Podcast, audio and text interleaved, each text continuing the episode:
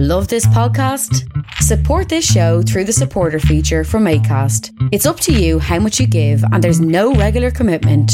Just hit the link in the show description to support now.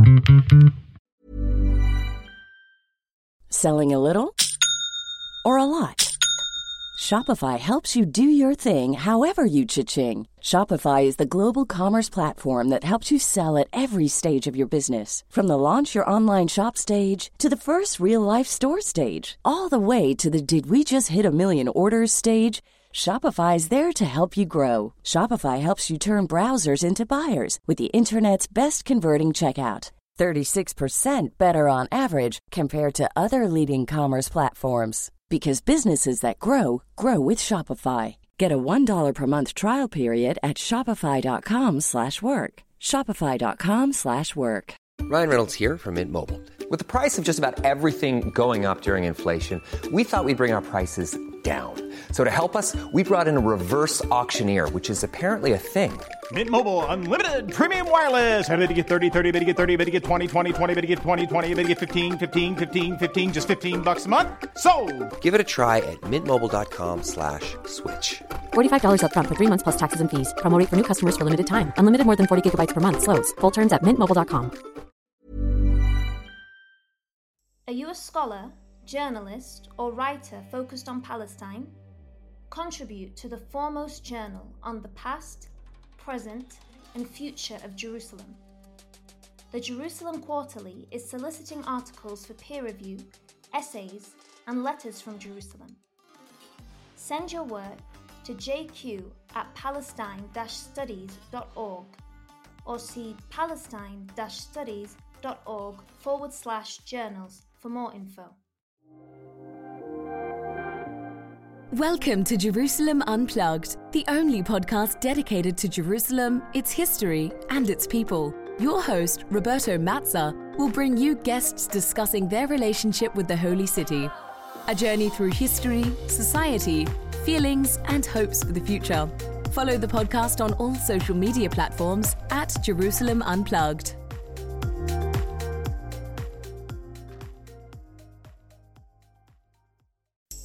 Welcome to Jerusalem Unplugged, the podcast dedicated to Jerusalem, its history, and its people. I'm your host, Roberto Mazza, and today it's with great pleasure that my guest is the Dakkak Award winner for 2023 of the Jerusalem Quarterly, Fadi Ragheb. Fadi will publish with the Jerusalem Quarterly and he won the award with an article sharing the Holy Land, Islamic pilgrimage to Christian holy sites in Jerusalem during the late medieval and early modern periods. First of all, congratulations and welcome. Thank you, Roberto. I want to ask, uh, you know, just a very basic question, just to kick off for those that may not know you. If you can tell us something about yourself and how you came to work on late medieval Jerusalem. Sure. Um, basically, I began my academic journey in Islamic history very early on by doing a, a BA at McGill University. I, I focused uh, on studying modern history, basically more modern European and Middle Eastern history. And after finishing my degree at McGill, I worked for a few years, but then the academic history itch started to gnaw at me again, especially with the events that were occurring in the Middle East. Uh, for example, after the American invasion of Iraq, all the tensions in Syria uh, and across and the Arab Spring. So I decided to basically go back to the academe to the academe and uh, do my MA and PhD at the University of Toronto. Now, although my BA was in modern history, I've decided to focus on the medieval world because I felt that in order to understand the modern events of the Middle East, whether it's you know Sunni Shia tensions, Arab-Israeli conflict, uh, regional and international uh, foreign policy and crises, I really felt that an understanding of the medieval Islamic world is necessary. And in fact, when I te- when I teach my students uh, the history of the Crusades, I teach a course on the Crusades and the Islamic perspectives on the Crusades. I always tell them that the Middle East is one of the very few regions in the world that, in order to understand what is happening today, there's absolutely no way to understand it fully without comprehending the medieval period.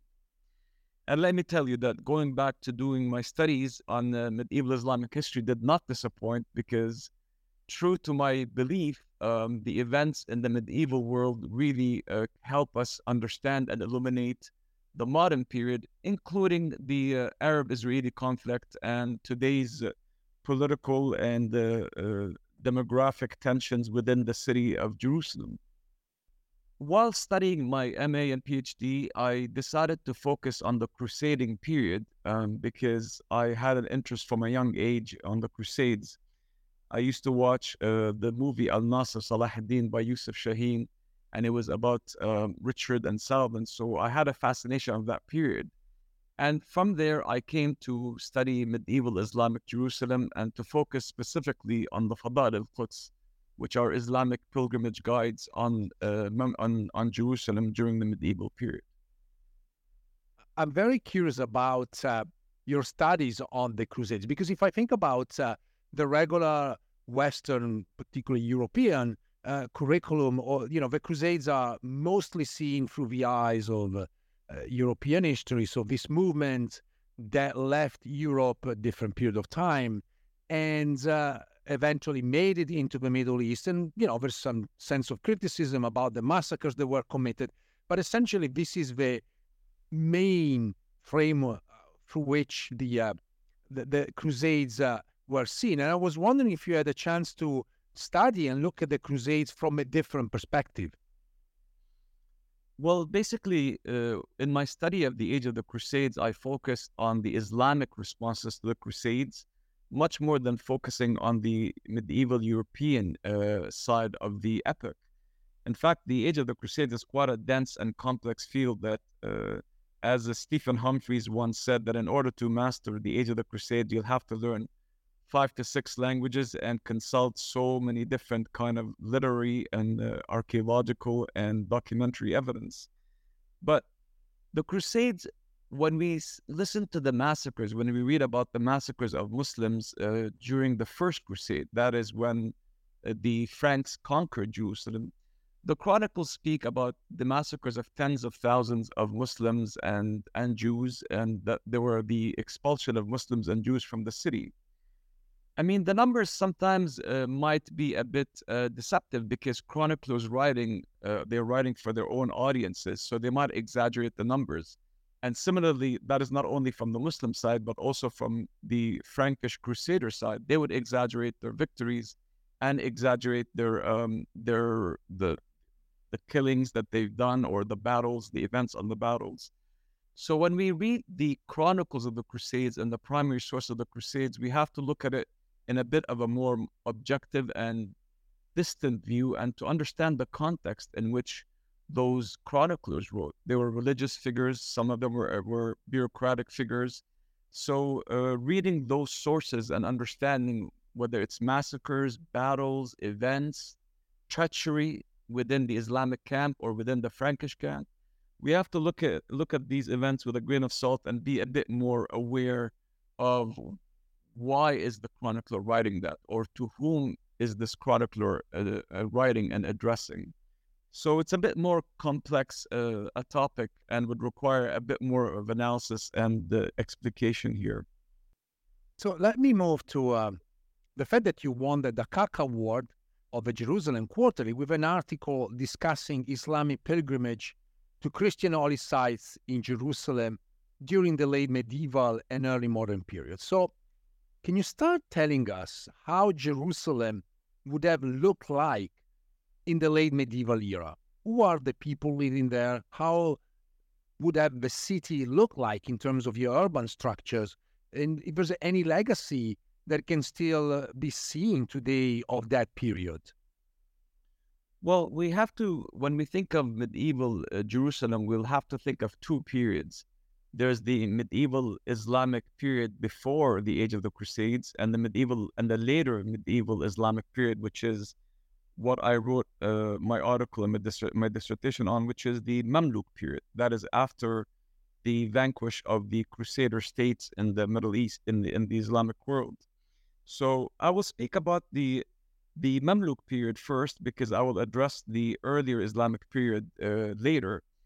Uh, after the expulsion of the Crusader states in the Islamic world around the middle of the 13th century, Jerusalem was quite ravaged. For example, the walls of Jerusalem at that time were destroyed. They were destroyed during the uh, 13th century, the early 13th century.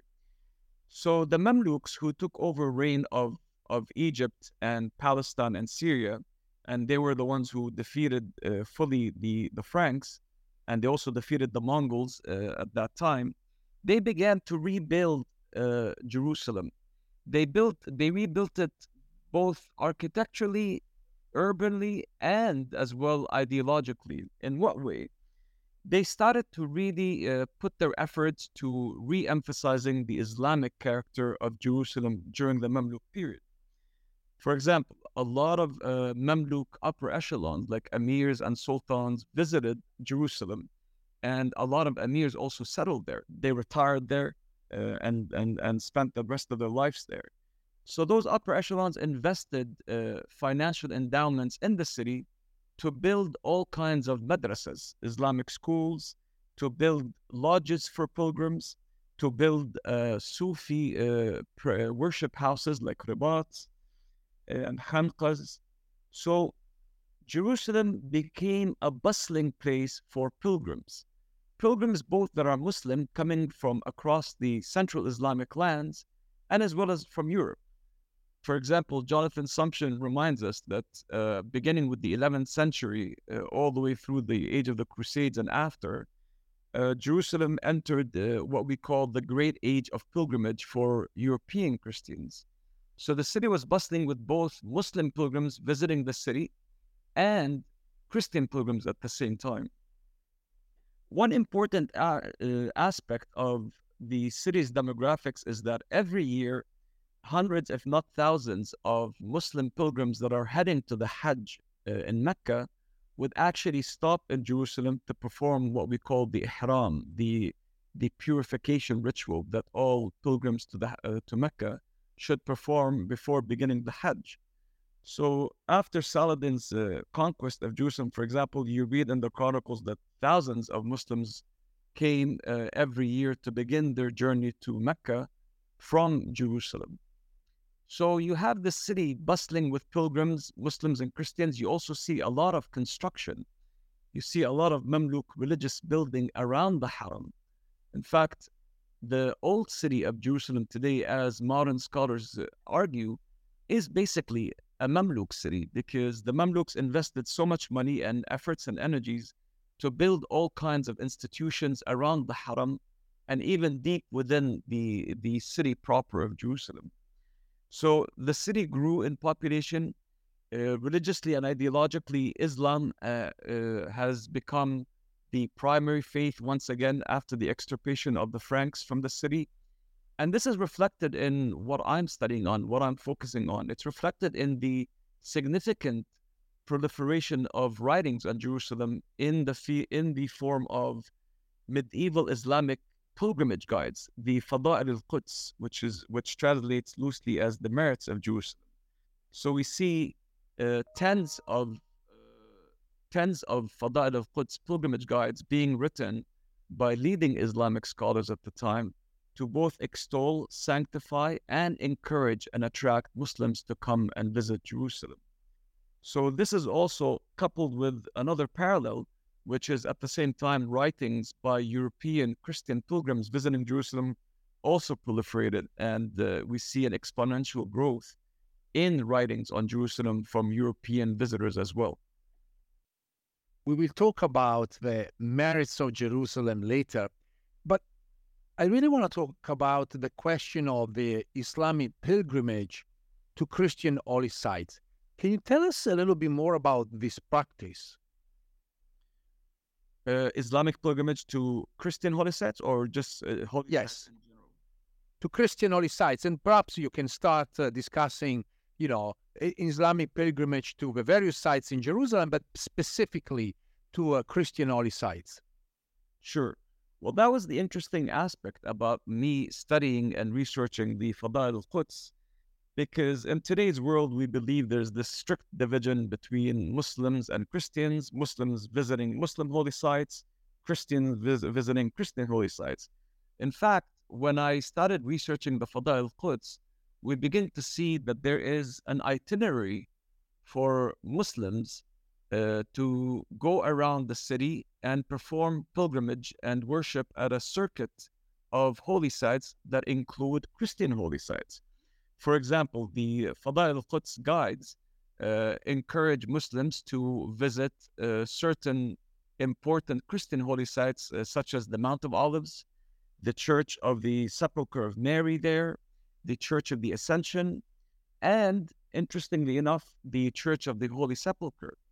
So within the Fada al-Quds literature, you see that some of those uh, churches are actually sanctified and connected with Christian figures that are also uh, extolled and uh, and uh, basically uh, lauded in the Islamic tradition, such as Jesus, Mary, uh, John the Baptist, etc.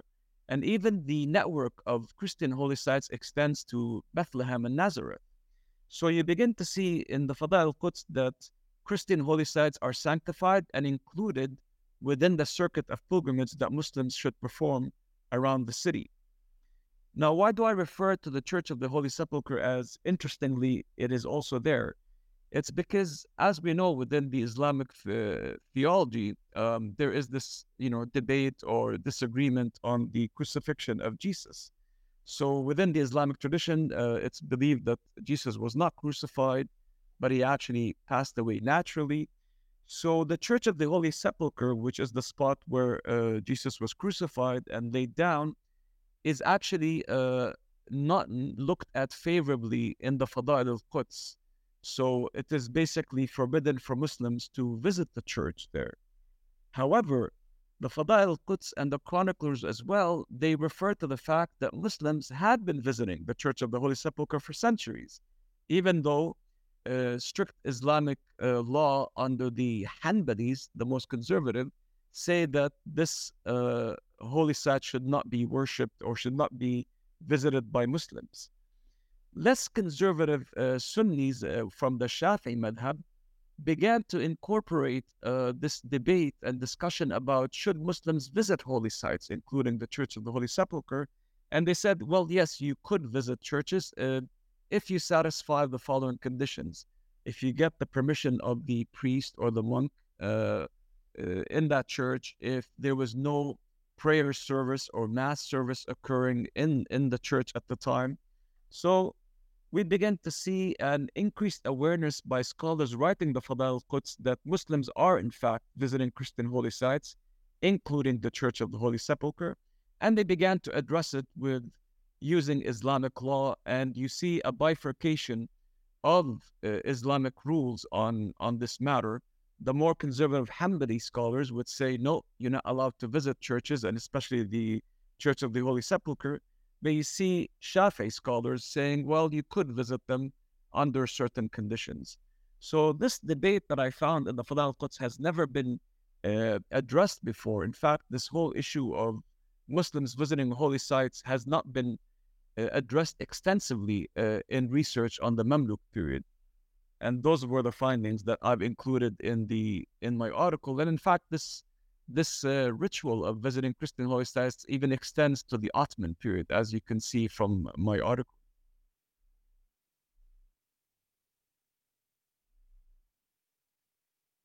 You mentioned several times the so-called merits of Jerusalem. Can you tell us something more about this idea? How did the uh, concept of the merits of Jerusalem emerged, how it developed, and also I'm curious about the contemporary, if the merits of Jerusalem are still uh, a sort of a valid idea and concept and they're still understood as they were originally conceived. That's an excellent question. Uh, you've actually hit the nail on its head in the sense of asking how did the Fada al-Quds emerge and how did they develop? How did they come about? and how they form part of the Islamic discourse today on Jerusalem and Islamic character. Well, what are the Fada al-Quds? first of all, the Fada al-Quds uh, translates literally to the merits of Jerusalem or the religious excellences of Jerusalem. They are basically a collection, uh, they are texts, and they within the text, it's a collection of Quranic verses, hadith traditions, sayings of the Prophet's companions, and sayings and traditions from the first generation of Muslims on the sanctity of Jerusalem. So basically, it is a collection of Islamic traditions that serve to sanctify, extol, and attract Muslims to visit Jerusalem. How did they emerge? Well, uh, first of all, uh, one of the most authentic uh, Muslim hadiths on the uh, the sayings of the Prophet addressed that Jerusalem, in addition to Mecca and Medina, should be visited by Muslims, and Muslims should undertake a pilgrimage there. This is one of several other hadith traditions on Jerusalem and its status uh, and symbol in Islam. Now, those hadiths obviously emerged during the first century of Islam, during the time of the Prophet, but also their circulation increased a lot during the Umayyad period, which is towards the end of the 7th century, right after the conquest of Jerusalem by Umar ibn al-Khattab, and uh, which who is the second caliph. So the hadiths and the Quranic verses and the Quranic exegesis, the tafsir on Quranic verses that relate to Jerusalem, all those traditions began to circulate extensively in Syria and Palestine during the Umayyad period. Because uh, if you understand early Islamic history, you know that after the death of the Prophet and after the reign of the four uh, rightly guided caliphs, the Umayyads set up the, their rule and capital in Damascus. So there was a geographical shift of the center and gravity of politics within the Islamic world to Damascus and Bilad al-Sham, Greater Syria. So naturally, you would look to holy cities in that region, and Jerusalem helped serve as a spiritual center for the Umayyads. Hence, the building of the Dome of the Rock and Al-Aqsa Mosque south of it by the Umayyad uh, caliphs, uh, especially uh, Abd al-Malik, the Umayyad Caliph Abd al-Malik. He built the Dome of the Rock and his son, and he apparently began building or thinking of the Al Aqsa Mosque, and his son uh, built and finished the Al Aqsa Mosque.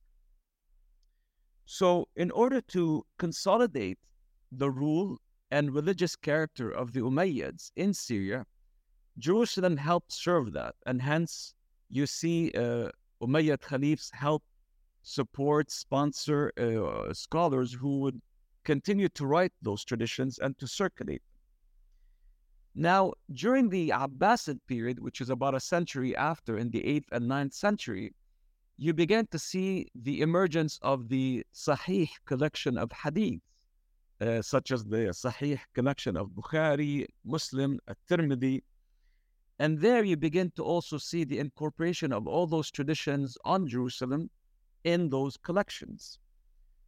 Then came the 9th century, and we have the first actual collection of all those traditions on Jerusalem emerge in the ninth century, uh, written by uh, a Jerusalemite Palestinian Muslim scholar called uh, Al-Ramli.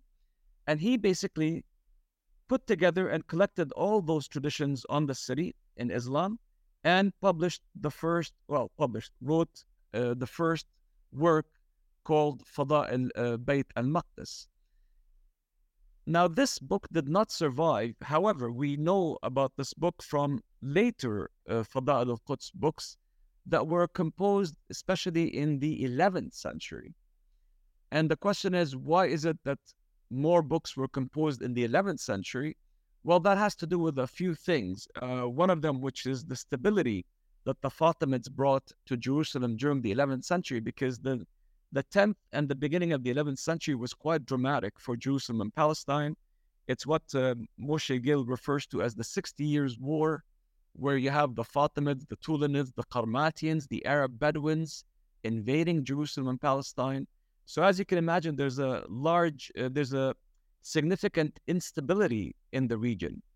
With the 11th century, you have the stabilization of Jerusalem by the Fatimids, and you begin to see the emergence of two major works on the Fada al-Quds, one by al-Wasiti and the other one by uh, Ibn al-Murajja, and uh, Ibn al-Murajja, and they're both Jerusalemite scholars living in the 11th century. I argue in my thesis that um, the reason why you have those two major works on Fada al-Quds collected and written in the 11th century is because this was also the great age of pilgrimage of European Christians. So Muslims, I believe, at that time began to witness a significant increase in Christian pilgrimage to the city.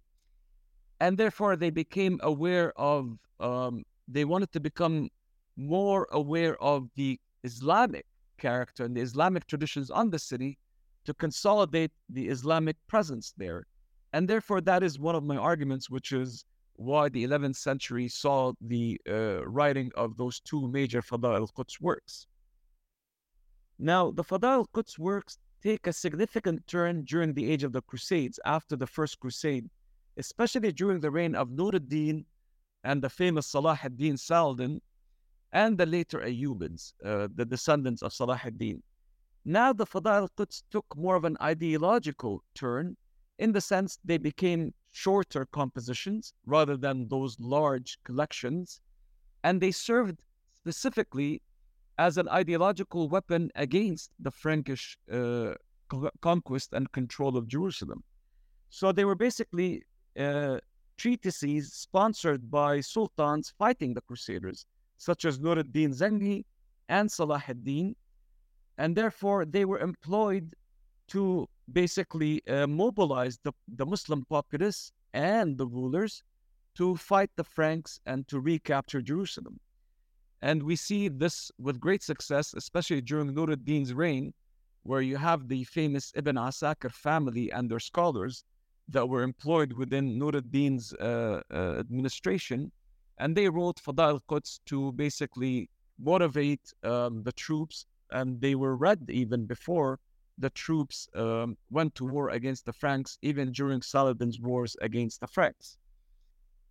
Now, in the later medieval period, which is in the Mamluk period, we're talking about 13th to 15th century, and that's after the end of the Crusading Wars and the the the expulsion of the Franks from Jerusalem and the Mediterranean coast there, you begin to see the significant proliferation of Fada'il al-Quds literature during the Mamluk period, which is a strong indication uh, uh, about the return of an increased Islamic pilgrimage to the city, sponsored by the Mamluks and the Mamluk religious scholars, and therefore the increase in the number of Fada al-Quds texts served not only as a sign of the increased sanctification of the city by the Mamluks, but also a sign of the increased Islamic pilgrimage to the city in terms of the number of pilgrims visiting, and the very authors themselves who wrote those Fada al-Quds wrote their treatises while they were visiting Jerusalem and staying there and worshiping. It's such a fascinating story, and uh, I must admit uh, a lot of my ignorance about this particular uh, period in time, despite uh, I had a number of guests discussing medieval Jerusalem, Jerusalem during the Crusades, but there's always like uh, new and fascinating aspects that emerge out of that period of time. And in fact, I was curious about something because obviously you talk about uh, Islamic Jerusalem, particularly in the period after the Crusades, and you also talk about uh, the question of Christian pilgrims. And I remember reading a number of chronicles written by uh, Jewish travelers or pilgrims uh, around this period of time. Um, and I was wondering if uh, you know, also their chronicles, their a Jewish presence is mentioned um, in Islamic, but also Christian chronicles of that period. A lot can happen in three years, like a chatbot may be your new best friend. But what won't change? Needing health insurance. United Healthcare Tri Term Medical Plans, underwritten by Golden Rule Insurance Company, offer flexible, budget friendly coverage that lasts nearly three years in some states. Learn more at uh1.com. Ready to pop the question? The jewelers at Bluenile.com have got sparkle down to a science with beautiful lab grown diamonds worthy of your most brilliant moments. Their lab grown diamonds are independently graded and guaranteed identical to natural diamonds, and they're ready to ship to your door. Go to Bluenile.com and use promo code LISTEN to get $50 off your purchase of $500 or more. That's code LISTEN at Bluenile.com for $50 off. Bluenile.com code LISTEN. Hey, it's Ryan Reynolds, and I'm here with Keith, co star of my upcoming film, If, only in theaters, May 17th. Do you want to tell people the big news? All right, I'll do it. Sign up now and you'll get unlimited for $15 a month in six months of Paramount Plus Essential Plan on us. Mintmobile.com slash switch. Upfront payment of $45 equivalent to $15 per month. Unlimited over 40 gigabytes per month. Face lower speeds. Videos at 480p. Active Mint customers by 531.24 get six months of Paramount Plus Essential Plan. Auto renews after six months. Offer ends May 31st, 2024. Separate Paramount Plus registration required. Terms and conditions apply if rated PG. Burrow's furniture is built for the way you live. From ensuring easy assembly and disassembly to honoring highly requested new colors for their award-winning seating, they always have their customers in mind. Their modular seating is made out of durable materials to last and grow with you. And with Burrow, you always get fast, free shipping. Get up to 60% off during Burrow's Memorial Day sale at burrow.com slash ACAST. That's burrow.com slash ACAST. burrow.com slash ACAST. Well, the some Jewish holy sites or holy sites that are uh, sacred to both Jews and Muslims are mentioned in the Fadail al-Quds, such as the uh, the Mihrab Dawood or the the oratory of of David, which uh, there is a bit, a bit of a debate on where its location, but many uh, Fadail al-Quds refer to it as it's the Tower of David at the Jaffa Gate, uh, which is in the citadel of the city. So we see there uh, Muslims sanctifying that holy site. And in fact, uh, when pilgrims enter the city, they're told to enter and visit Mihrab Dawood there first. There's also the, the Tomb of David, which is considered in the Mount of Zion and in the Church of Mount of Zion, I think. And that is also mentioned in some of the chroniclers and, and some of the Fadail al-Quds literature.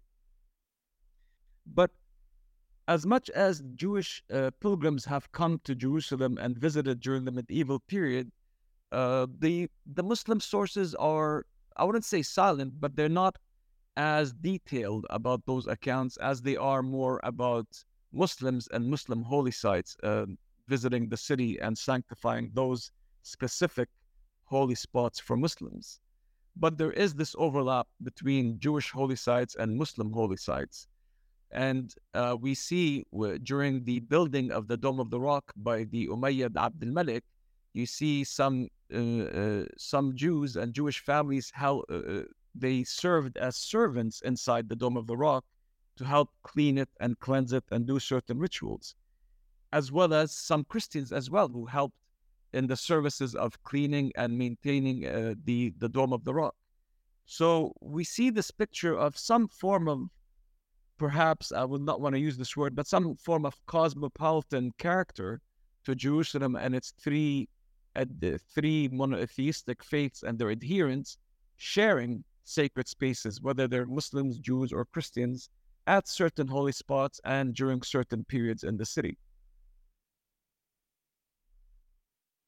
Well, you don't want to use, and I think rightly so, the word cosmopolitan. That's probably more modern terms. But I, but I was wondering about the demographic of Jerusalem at this point in time.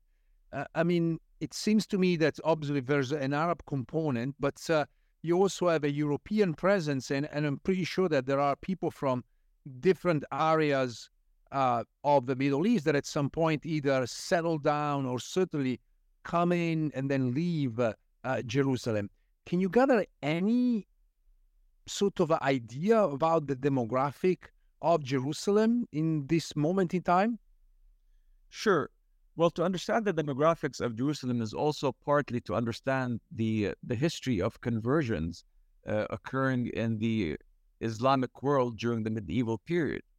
So we have evidence from Al-Muqaddasi and his uh, geographical multi-volume treatise, uh, Ahkam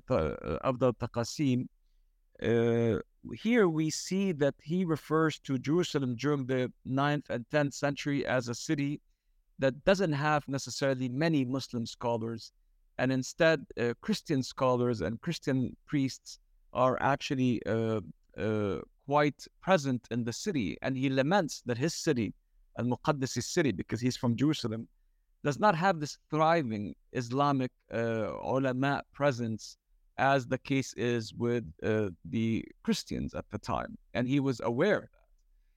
However, during the 11th century, uh, we have records from uh, Nasr Khusro, the Persian pilgrim and traveler who visited Jerusalem in the 11th century, as well as the records from Ibn al-Arabi, uh, the famous Andalusian uh, philosopher and theologian, and At-Tartushi as well.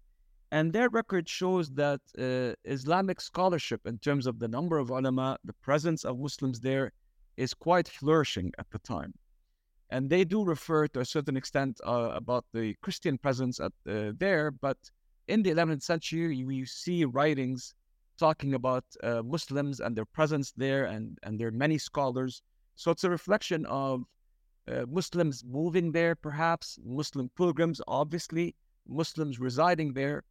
Uh, but in terms of the record on the Christian presence or Christians from Europe moving there, they speak of European Christian pilgrims. And in fact, uh, one of the most famous accounts uh, in Muqaddasi and other scholars uh, they speak about uh, the miracle of holy fire that happens inside the church of the Holy Sepulchre during Easter. And they write how there's hundreds, many, many Christians that come from across the world to the Church of the Holy Sepulchre and to witness this event, the miracle of holy fire that occurs during Easter. And interestingly enough, in those accounts, the Muslim chroniclers also write that Muslims are present at this event, the miracle of holy fire, and they're inside the church lo- looking at and, and participating in this Easter uh, uh, celebration. So, in that sense, we have here a reflection of the demographics of Jerusalem at that time. It is only after Saladin's conquest that we see Muslims repopulating the city after almost 90 years of Christian rule there. And especially during the Mamluk period, we have, uh, I would argue, uh, an explosion of Muslim uh, demographics there. Although uh, scholars such as Schick uh, and Josef Meri would basically say that we cannot really put a specific number, calculate a specific number from the sources that we have, but the sources do point to a significant increase in not only Islamic pilgrimage to the city, but also in Muslims moving to Jerusalem and settling there, especially during the Mamluk period. I love digressing for medieval history of Jerusalem, but I want to go back to the pilgrimage. And I was wondering if you can give us a sample of the places. Obviously, you already mentioned the Holy Sepulchre, but maybe others that were visited by pilgrims, and also the meaning of these places for particularly Islamic and some Muslim uh, pilgrims? For sure. In order for us to understand uh, the reason for and the places at which Muslims uh, worshipped in Jerusalem, we have to understand why is Jerusalem important in Islam. Well, first of all, Jerusalem is a holy city for the for the two other monotheistic faiths, Judaism and Christianity. And Islam uh, emerging in in this uh, atmosphere of monotheism in Arabia was very much aware of uh, Jerusalem's sanctity and sacred role within those traditions. So Jerusalem served as the first qibla or direction of prayer by the Prophet Muhammad and his early uh, uh, Muslims, early Muslim community, before he migrated to Medina and the Hijrah, and then he changed the qibla, uh, the direction of prayer, to Mecca. Second of all, uh, in the Islamic tradition, uh, Jerusalem is highly sanctified because uh, Prophet Muhammad performed what we refer to as the Al Isra wal Mi'raj, which is this nocturnal journey in which uh, the Prophet was uh, translocated from Mecca to Jerusalem during uh, with the Archangel Gabriel, and where he visited Jerusalem on this night journey and worshipped there and prayed there with the other monotheistic prophets. And it is during that nocturnal journey, the Isra uh, night, what we have is the ascension of Muhammad from Jerusalem to the heavens, in which where he uh, met also other prophets and met God, the Lord, uh, and he was instructed on the basic uh, rituals and practices of Islam, uh, such as the performance of the salah, the prayer, and how many times it should be performed every day. So that is those are the major uh, reasons why uh, Jerusalem is sanctified in Islam. It is also mentioned in the Quran. This uh, Isra nightly journey, night journey was mentioned in the Quran, and the Mufassirs, the Muslim exegetes, were explained that this verse 17.1 refers to uh, Prophet Muhammad's uh, Isra journey to Jerusalem. And also, the Quran refers to the sanctity of Jerusalem with the traditions on narratives on the ancient Israelites. And they're uh, moving into Palestine and settling in Jerusalem. So it was referred to as an Ard al Muqaddasa Nadi Barakna Hawlaha, etc. So that is the important aspect that we have to understand first why Jerusalem is very important for uh, Islam. From there, and from those points of importance and sanctity emerges the circuit of holy sites in Jerusalem, with the epicenter of Islamic pilgrimage being the Haram, the Haram, al Haram al Sharif, uh, the Temple Mount. And the Dome of the Rock basically is the starting point the, there for any Muslim visiting Jerusalem and doing the pilgrimage, the ziyarah there. So Muslims would visit the Dome of the Rock, they would enter it, and the Fadail al Quds pilgrimage guides, those texts specifically instruct Muslims how to enter the Haram and how to enter the Dome of the Rock, this uh, beautiful structure that adorns the, the Haram Sharif and is really the symbol today of Jerusalem and in the medieval period. It is this golden dome that lies at the center. And when I teach my students, I always like to show them photos of the Dome of the Rock with uh, people standing right next to it, and you can see how large the structure. In fact, it is. It's uh, people underestimate how large and monumental uh, this this place is. The texts instruct uh, Muslims how to specifically enter the Dome of the Rock and from which gate to enter it, and then they would instruct them to visit the Sakhra, the the big rock or the holy of holies within the Jewish tradition, and to visit there to worship there, but not to touch it. For example, there's specific instructions, what uh, Quranic verses to read there, and what uh, prostrations, salats, or ruk'ahs to be performed there by Muslims. Then you would visit other uh, spots within the Dome of the Rock, such as the uh, footprints of the Prophet. We have the uh, apparently the footprints of the Prophet there that reflect uh, the visit of Prophet Muhammad to the uh, the Haram. And then there's that interesting cave, the grotto cave underneath the the rock under the Sakhra. And you can see um, there are stairs there, and you can go underneath the rock, and there's a grotto. It's quite beautiful, actually, and you can pray there. But the holy sites are not just restricted to the Dome of the Rock. Uh, Muslims are instructed to visit other sites within the Aqsa Mosque or Al Jami al Aqsa south of the Dome of the Rock, right to the south of it. And that's where we see today uh, in the tensions between Palestinians uh, and the Israeli authorities and this and the settlers when they're visiting the uh, Temple Mount Al Haram al Sharif uh, during the morning, and you see the Muslim Palestinians basically um, there inside the Al Aqsa Mosque, basically resisting uh, any visits to that spot and protesting there. So there are holy sites within this mosque. And there are other holy sites on the Haram al-Sharif as well, such as other smaller domes like Qubbat al-Silsilat, the dome of the chain, Qubbat al-Nabi, the, the dome of the Prophet, Qubbat Sulaiman, the dome of Solomon, but Sulaiman here referring to the Umayyad Caliph, not uh, Solomon, the biblical king. There are also other holy sites um, outside the Haram uh, that Muslims visited, such as the walls of the city. They're considered uh, sanctified because they're connected with the apocalypse and the traditions on the end of days. Jerusalem also is sanctified in Islam because it has an important role in the traditions on the end of days and eschatology in Islam, because it is the place where the souls will translocate during the day of judgment.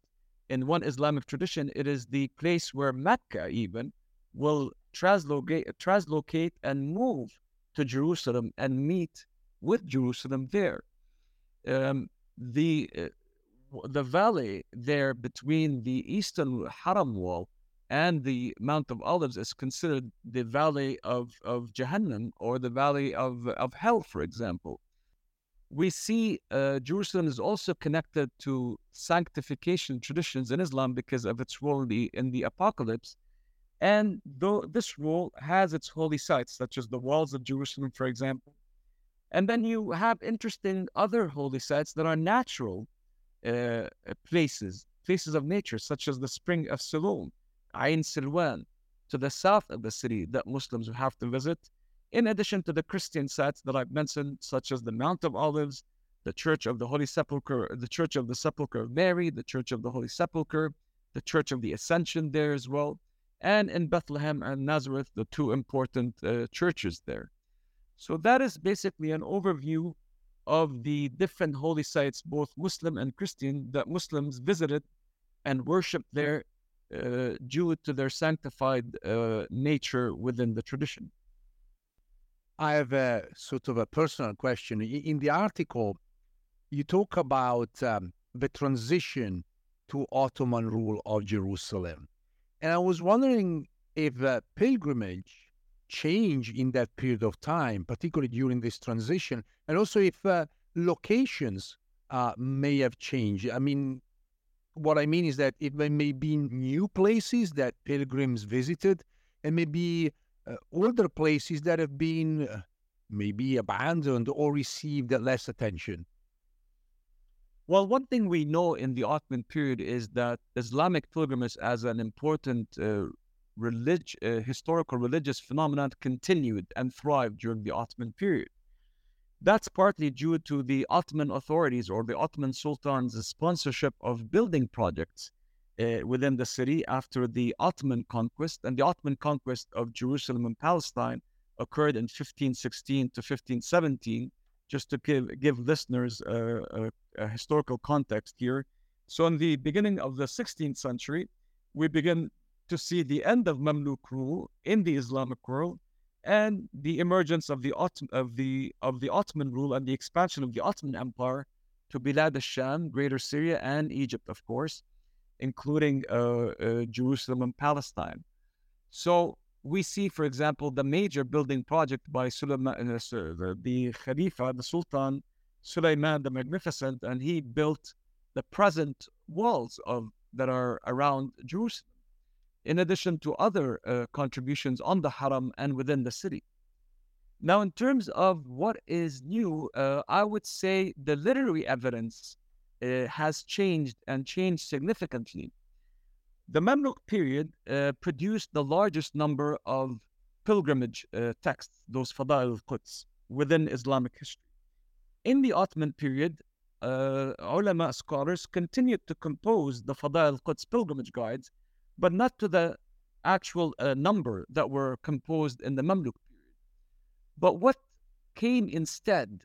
Well, the Ottoman period uh, witnesses the emergence of a very rich travelogue literature on Jerusalem. Basically, Muslim travelers from Syria, from Al Maghrib as well, uh, would uh, travel to Jerusalem, undergo pilgrimage ziyarah there, and they would write a full travel book about their experiences and their travels specifically to Jerusalem and the Holy Land, which is something that really uh, was lacking in a sense before the Ottoman period. We have travel literature, travelogues written during the Mamluk period and even in the early Islamic period, such as Nasser Khosrow's travel, Muqaddasi's, uh, although it's a geographical uh, encyclopedic work, he does write about his travels. And we, ha- we have uh, other kind of travel literature, uh, such as Al Harawi, which is really a manual about holy sites, but he includes his travels there. We have travels by Ibn Khaldun written in the Mamluk period, the famous Ibn Khaldun and Ibn Battuta, of course. But none of those texts were specifically about their travels to Jerusalem and the Holy Land. That occurred during the Ottoman period with the fame with the works of the very famous uh, uh, Damascene scholar and uh, Sheikh al-Nabulsi, and al-Luqaymi and al-Bakri. So you have this uh, uh, reservoir of pilgrimage texts, but this time it's pilgrimage travelogue writings.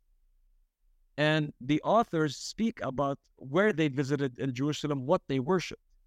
Interestingly, in those travelogue works, the authors, such as Al Nabulsi in his work Al Hadra al Unsiya fi al Rihla al Qudsiyya, he specifically quotes the Fada'il al Quds when he visits every Islamic holy site. He would say, and this holy site is sanctified because based on this Fada'il al Quds work written by this scholar, he says its importance lies in the following, and we have to do a, a couple of prostrations there and read a certain Quranic chapter here, etc., etc.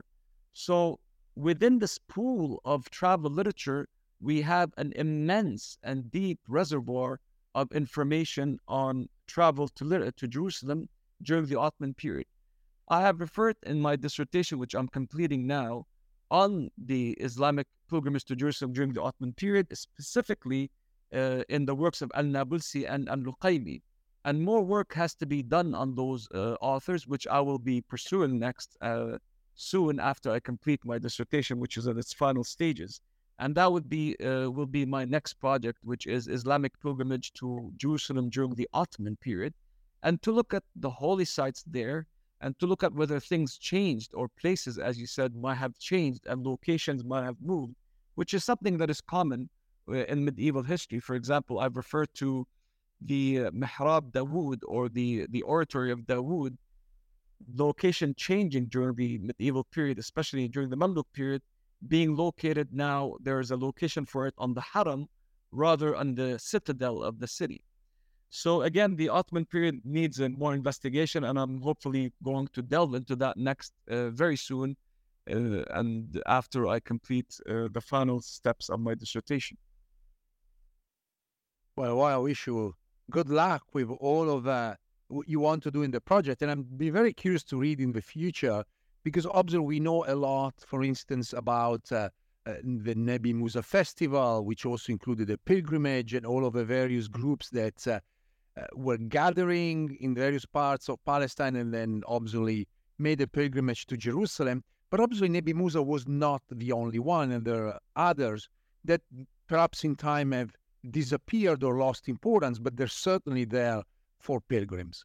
Well, there's an interesting event, a yearly event that Nasser Khusro would, wrote about in the 11th century, which is this practice of ta'rif in, in Jerusalem. Ta'rif coming from the word Arafah, which refers to Mount Arafah in Mecca.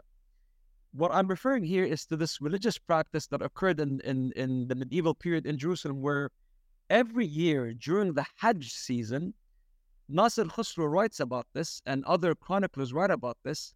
Uh, Muslim pilgrims from across Syria and Palestine who are unable to afford to do the Hajj pilgrimage all the way to Mecca they would instead uh, come to Jerusalem and celebrate the Hajj season in Jerusalem by doing a ziyarah pilgrimage to the city. And this practice was known as ta'rif, uh, coming from the word Arafah, Mount Arafah in, in Mecca, which has its important role during the Hajj season on the day of the Feast of Sacrifice on Eid al-Adha. We know that uh, the, the Hajjaj, the Muslim pilgrims during the Hajj, would go to Mount Arafah there, then that's the climax of the Hajj.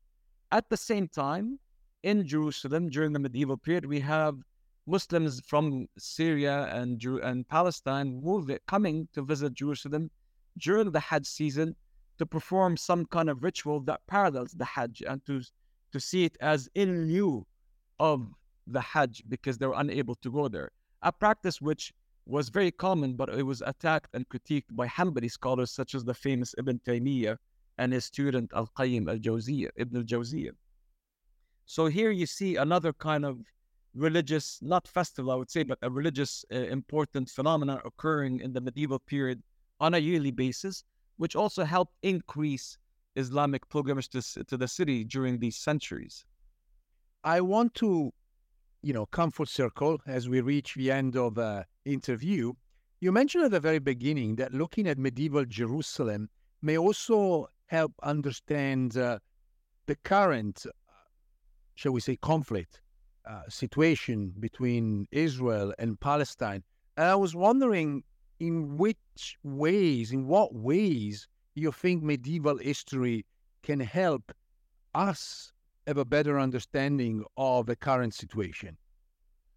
Well, the legacy basically of medieval Jerusalem is that fundamentally the Muslim presence in the city is inescapable. And perhaps it constitutes the major part, I would argue, in the urban, architectural, religious, and demographic fabric of the old city today. And like I said, Oleg Grabar, uh, the famous uh, architectural historian, referred to medieval Jerusalem as basically an Islamic city, as in medieval Jerusalem being dominated by the Dome of the Rock, al Masjid al Aqsa, and the Islamic character to it. And scholars today argue that the old city today, as it stands, with, without including any of the modern Israeli developments and buildings, is actually the Islamic Mamluk city as it stood centuries ago. Because again, the Haram uh, dominates the city, the Dome of the Rock dominates the urban architecture and religious character of the city today, the old city, but also all the Mamluk construction of, of, of madrasas and lodges and institutions, all this architectural uh, uh, contributions are still present today in the old city.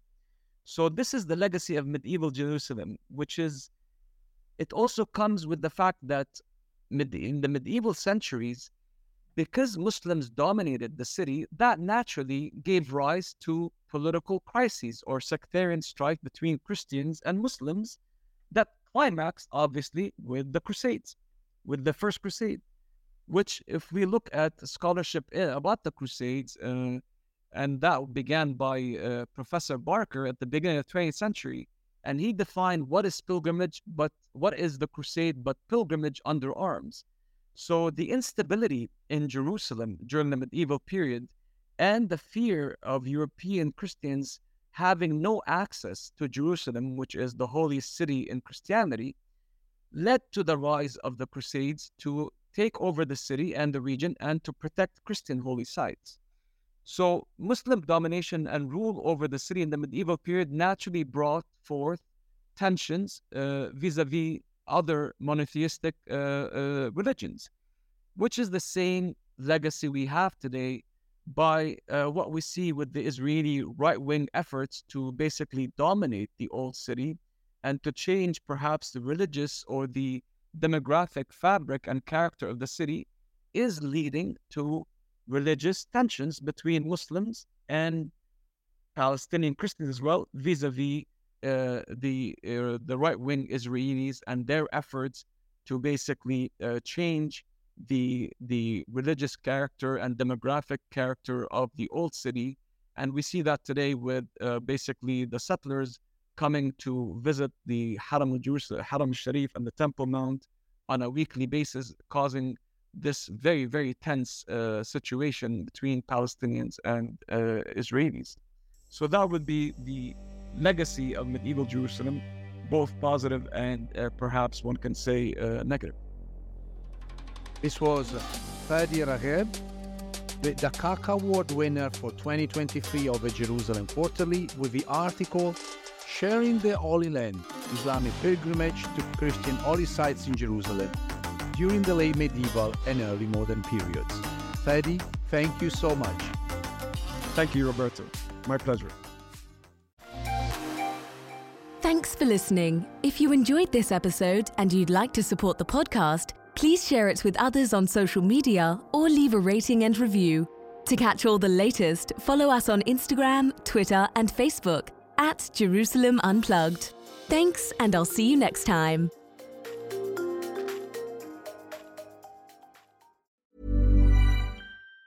Planning for your next trip? Elevate your travel style with Quince. Quince has all the jet setting essentials you'll want for your next getaway, like European linen premium luggage options, buttery soft Italian leather bags, and so much more. And it's all priced at 50 to 80% less than similar brands. Plus, Quince only works with factories that use safe and ethical manufacturing practices. Pack your bags with high-quality essentials you'll be wearing for vacations to come with Quince. Go to quince.com slash trip for free shipping and 365-day returns.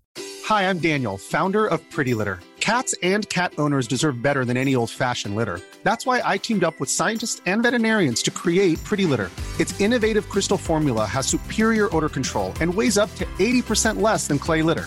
Pretty Litter even monitors health by changing colors to help detect early signs of potential illness. It's the world's smartest kitty litter. Go to prettylitter.com and use code ACAST for 20% off your first order and a free cat toy. Terms and conditions apply. See site for details. Planning for your next trip?